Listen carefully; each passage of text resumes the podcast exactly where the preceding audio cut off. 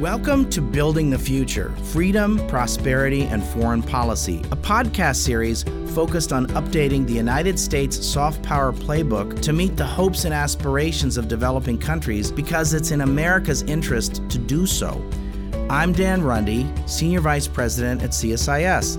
There are a lot of global challenges out there, so let's get started. Welcome back to another episode of Building the Future with Dan Rundy. In today's episode, I'm joined by Dalibor Rohac, resident scholar at the American Enterprise Institute and author of In Defense of Globalism, a book that came out about nine months ago that I think you're going to find very interesting. I really have enjoyed the book In Defense of Globalism, and we're going to get into it in a minute. Dalibor, thanks so much for being here. Dan, thank you so much for having me. So, Dalibor, first tell us a little bit about who is Dalibor Rohac.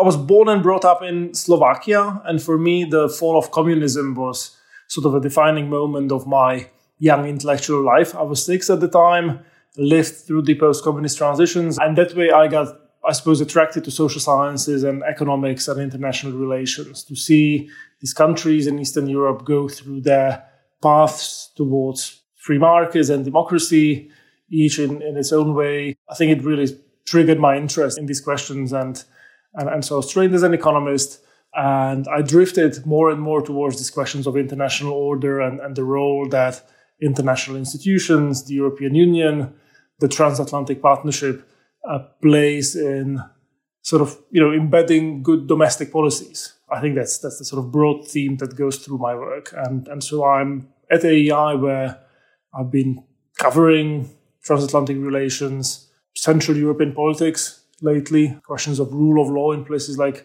like Hungary and Poland. And so this book is, I suppose, a part of these efforts, complementary to some of the, some, some of the other stuff I've done. And, and Dalibor, you wrote a previous book called uh, Towards an Imperfect Union, A Conservative Case for the E U. Yes. So I have to say, um, you know, I'm at A E I. Uh, I'm a member of the Mont Pelerin Society. I've been sort of brought up in this sort of classical liberal free market tradition. And as you know, there are many uh, Eurosceptics as part of that tradition, both in the U K and also in the United States. And I always felt a tension between that sort of Euroscepticism and my own experience in Central and Eastern Europe, where really the E U was not this sort of socialist monster trying to regulate us to death, but was more of a of an institutional device that enabled us to embrace free markets and an accountable government and the rule of law.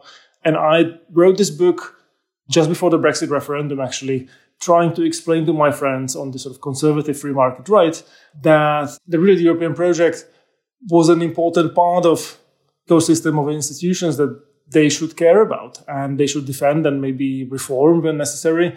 But this sort of reckless effort to dismantle the E U or, or leave the E U was not being helpful at the time.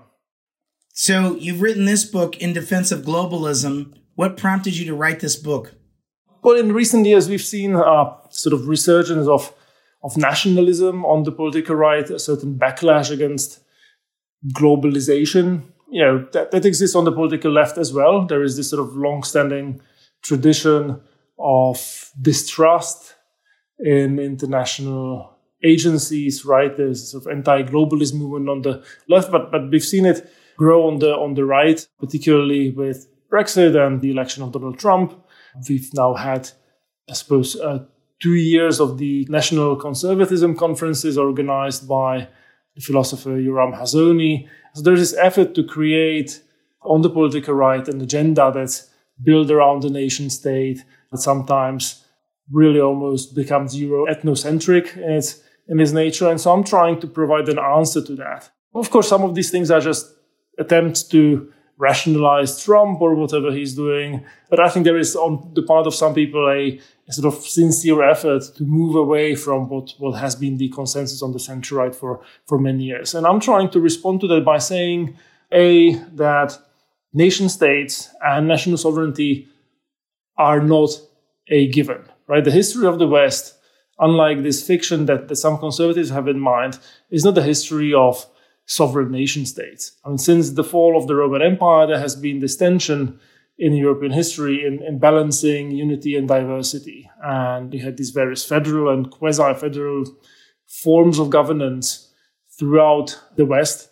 And it's only in the nineteenth century that you have something like the modern nation state. And, and the apex of the modern nation state in the first half of the twentieth century comes with world conflicts, wave of protectionism and destruction that really is without precedent in human history. And, and so there are good reasons why in the after-war, post-war period, the United States and its allies tried to create this institutional infrastructure with NATO and the European project and many other institutions to make sure that the economies of, of the Western world remain open and integrated, that the world remains at peace. And by and large, this has been a success, right? And of course, the system needs to be updated and reformed in various ways, and we can get into, into the details of that. But the sort of idea that we can somehow go back to a world of sovereign nation states and we'll each do things on our own and we'll each sort of pursue our narrow material interests, I think is, is an idea that has been discredited and, and perhaps needs to be discredited again. So when you say the term globalism, what do you mean by globalism? So by globalism is a term that was sort of invented by its enemies, right? And I'm using it as a sort of catch-all term for various forms of international and transnational cooperation. Some of it is formalized and involves organizations or formal treaties or sort of, you know, multilateral platforms. It includes military alliances like NATO. It includes various regional efforts of at economic integration. But it also includes a spectrum of other institutional forms. And that's sort of one of the arguments of the book, that we are not talking about a top-down imposition by global elites trying to replace the nation state with a global government, right? That was perhaps the hope of the so-called world federalists around the time when the U N was being set up and some of these institutions were, were coming into, into being. But, but in reality, what we have is this sort of hugely diverse spectrums of institutions and organizations and platforms of cooperation. Some of them include private sector organizations. When you think about technical standards, right, it's not a multilateral government effort primarily. When you think about the way, you know, airlines are sort of organized and, and self-regulating uh, internationally, this is a sort of private sector effort. Uh, you have various sort of transnational forms of cooperation between state governments, for example, the Great Lakes Charter, which includes U S states and Canadian provinces. So there's this whole ecosystem out there, which I think is receiving sometimes unjustifiably bad press on the political right. So I'm trying to sort of, you know, make the case for why we should not be throwing out the baby with the bathwater, so to speak. When what, what are the critiques on the right of multilateral institutions? Well, so some of them I think are justified. Some of them revolve around the fact that A, these organizations were often set up a long time ago. They have not necessarily always adapted to present-day realities. When you think about the Bretton Woods institutions, for example, well, you know, the reality of the late forties, early fifties was one in which you would have fixed exchange rates and you would have, you know, I M F set up to essentially manage that system and provide liquidity to countries in need. And, you know, like we don't have that system for forty something, well, even more, fifty, fifty years now, yet many of these institutions have sort of, you know, shifted their focus and, and sometimes expanded their mandate.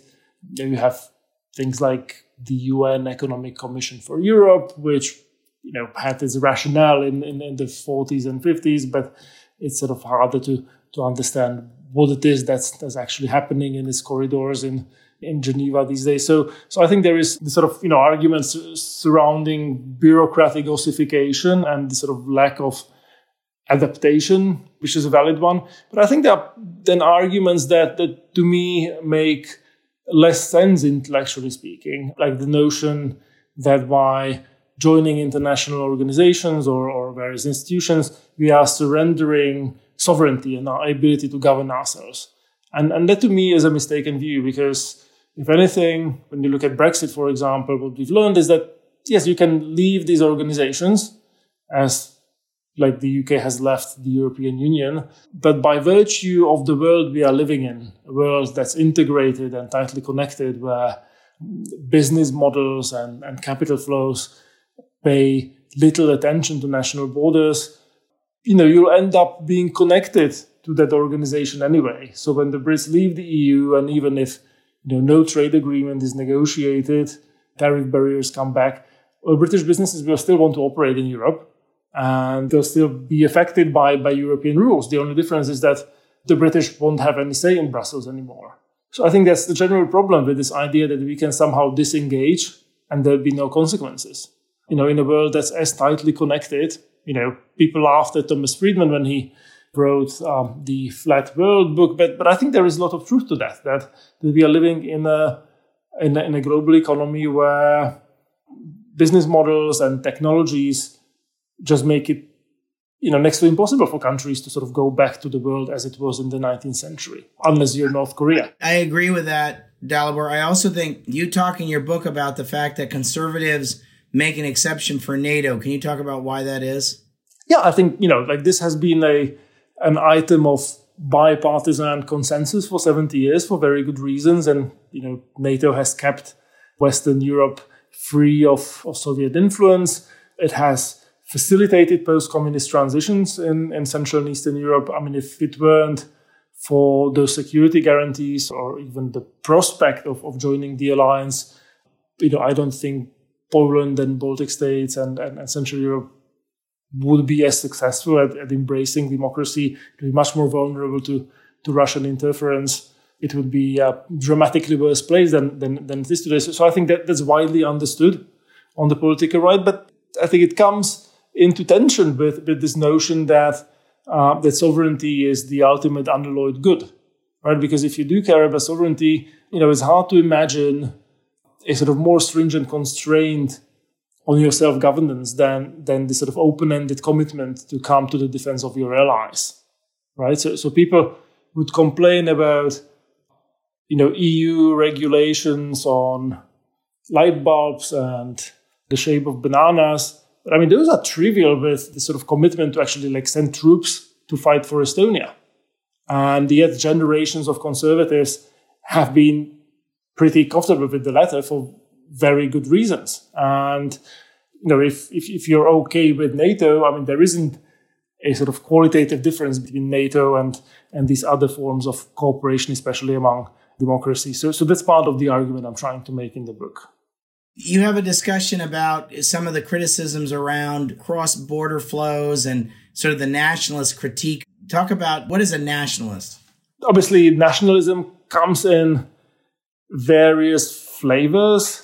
Has to be distinguished from patriotism in the sense of one's love for one country or a sort of emotional attachment to, to one's country. Uh, the notion is that somehow the nation state, I think this is common to, to various forms of nationalism, is that the nation state sort of reflects some sort of deeper truth about its population, that, that there is a sort of connection. This is the way Yoram Hazoni talks about it in, in his book, The Virtues of Nationalism, that the nation state is somehow an extension of pre-existing deep bonds between populations in, in various places. That you had the uh, the natural bonds provided by the family, by the tribe, and then you had sort of alliances of tribes, and that led to, to the nation state. And that's a completely ahistorical view. And I think it's been sort of demonstrated by many historians that this is not how nation states, uh, modern era nation states were created, right? You had these political projects aimed at homogenization of certain territories, getting rid of the pre-existing bonds that existed within these societies. And therefore, there is nothing intrinsically praiseworthy or sort of nation states, therefore, are not sort of, you know, God-given entities. They're not the end point of history, which is not to say that they are totally arbitrary. I mean, you can get rid of them, but I think they need to be treated as, you know, one of a spectrum of different forms of governance.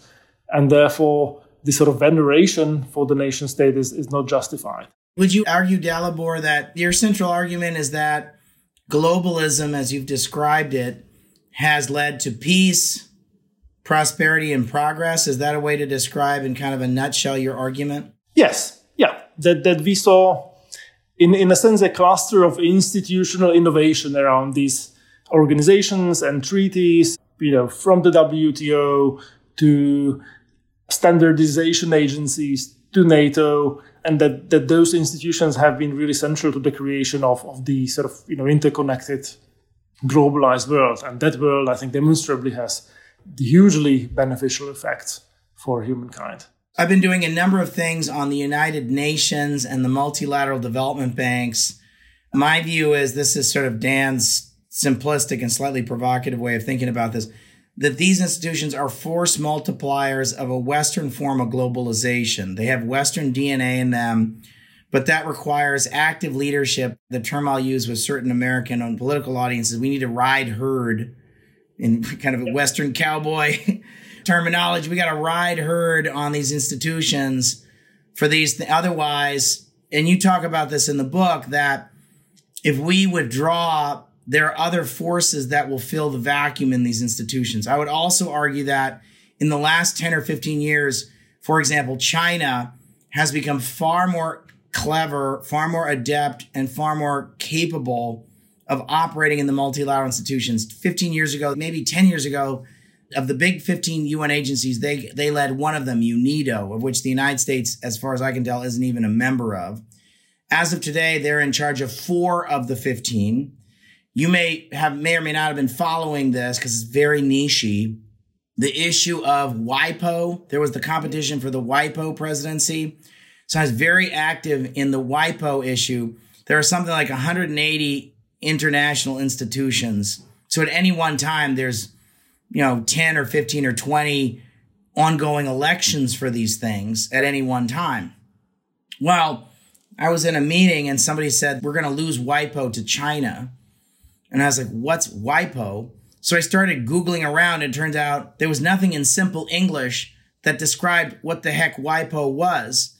WIPO is, in American idiomatic English, is the Major League Baseball Commission or the FIFA of patents or inventions or intellectual property. So it sort of adjudicates intellectual property and whether or not our idea is, is something that should be recognized everywhere. Well, why would it be a problem if China had control of WIPO? Well, two reasons.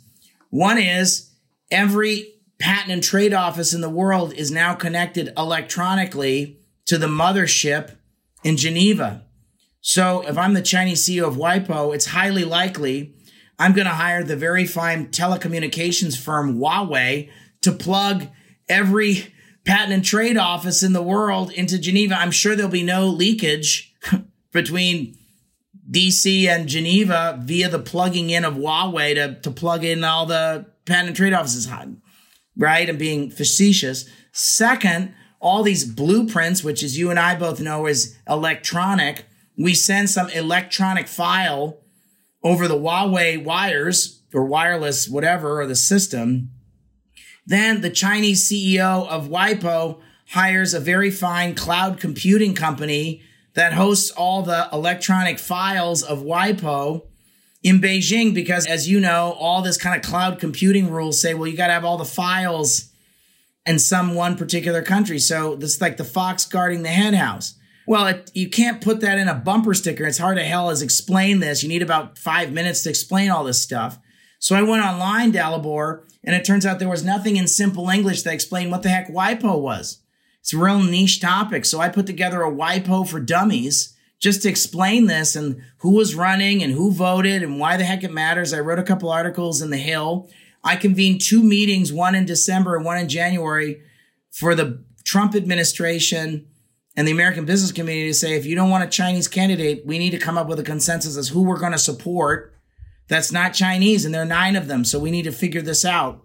So I will take a teeny bit of credit for helping, you know, having a happy outcome. But what my conclusion was from that experience was, first, we have to explain to people what the value of this stuff is. So one of the reasons I like this book was you have to continually make the case for multilateral institutions. They're not good. I worked at the World Bank Group. They're terrible. They speak in technocratic gobbledygook. Much of the culture is very uncomfortable kind of selling themselves, at least to sort of political publics, especially in the United States. They often deal with very technical terms and attract very technical people who value technical expertise. So they don't like marketing stuff, or it's seen as too soft or fluffy. So it's not valued in their culture. And they certainly don't like, quote unquote, politics, if I can put it that way, or they shut, they're afraid of it. So nobody stands up for these organizations because, and they're hard to explain. And so the folks who set them up understood why and spent political capital setting them up. There was a reason for them. But I think what's happened, though, is China is putting forward capable candidates. They're making strategic donations to these institutions. They're sending capable people, more so than, frankly, the United States is at times. And they're not playing games with things like paying dues or pulling out of institutions. They're joining institutions. And so, you know, the national security strategy of the United States, Trump's national security strategy, says one of its four pillars is we're going to compete and win in multilateral institutions. I'm happy about that. And I think this book, your book, In Defense of Globalism, in essence, makes the intellectual case as to why we need to compete and win in multilateral institutions. I think you're absolutely right that conservatives have a very conflicted and complex relationship with multilateral institutions. They're either concerned about issues of sovereignty. In the United States, these things are seen as woolly-headed. I've had senior Trump administration officials tell me, well, these things, these multilateral development banks, they don't really matter. Well, having worked for one, I can tell you, we underestimate their power. I'm Catholic. These, these institutions have sort of like the power of sort of the secular Vatican. These institutions have sort of a secular imprimatur. And if you're in Africa, if you're in Latin America, there's an institution called the E B R D that you know what that is, Dalibor, but most people in Washington don't know what the E B R D is, which was sort of the multilateral development bank regionally focused on the former Soviet Union and Central and Eastern Europe, more or less. Very influential in that region. The leader of the E B R D is treated like a head of state when it visits Slovakia or when that person visits Kazakhstan or Mongolia. In the case of Kazakhstan or Mongolia or Ukraine, it's the largest, in, oftentimes one of the largest investors, one of the largest economic players in the country in a positive way. They provide advice that the, these governments look to, even if they're sort of autocratic and not sort of our favorite governments. They often will take those institutions' advice more seriously. These institutions have influence, set standards, have money, and have de- access to really sensitive data. So if we're not controlling them, we're stupid. Because otherwise, China's going to fill the void, which is your argument. I one hundred percent agree with you.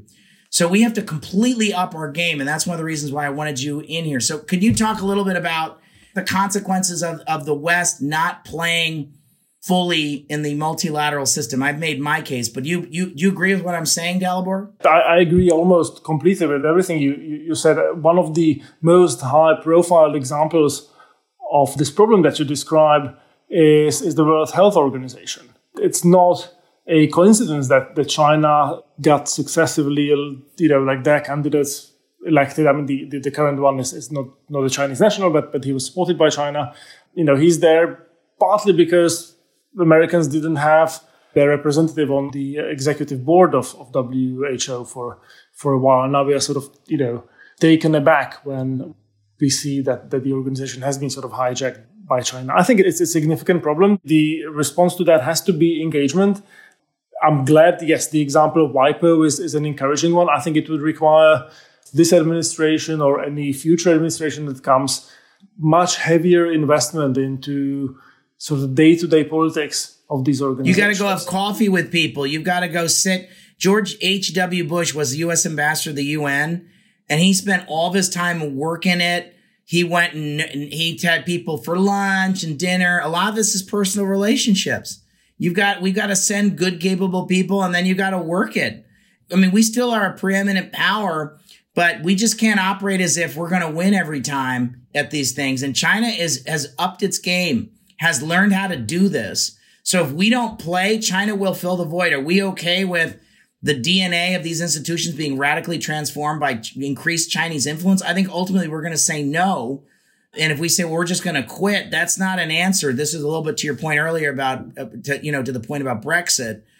It's a real problem. If I may, it wasn't a coincidence that, that she went to Davos in January twenty seventeen and made this speech defending globalization, essentially, and, and presenting China as this supposedly responsible stakeholder in the national system.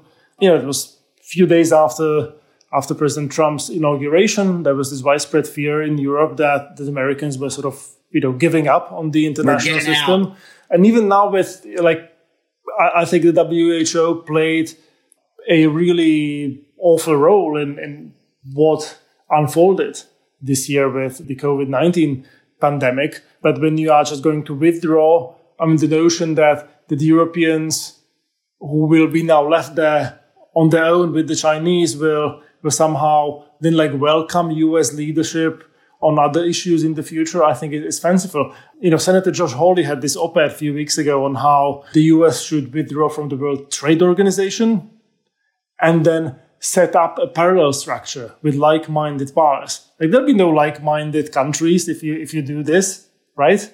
If you sort of like give up on what has been the sort of cornerstone of the world trading system, that's, you know, that's the easiest way of, of, of making sure that like nobody in Europe ever speaks to you again. I think we we don't understand how important this is to other folks. So I think it's a, a challenge. I found this book, in, in Defense of Globalism, to be very interesting. It's a very compelling read. I strongly recommend it. And uh, Dalibor, I really appreciate you taking the time. What's the message you want to leave folks who listen to this podcast?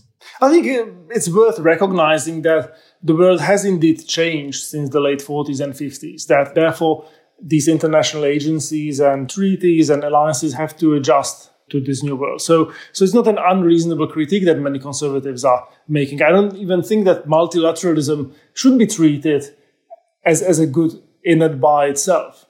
You know, maybe some agencies do indeed need to be winded down and maybe we should move on, but it has to be done in a way that, you know, makes sure that liberal democracies are still writing the rules.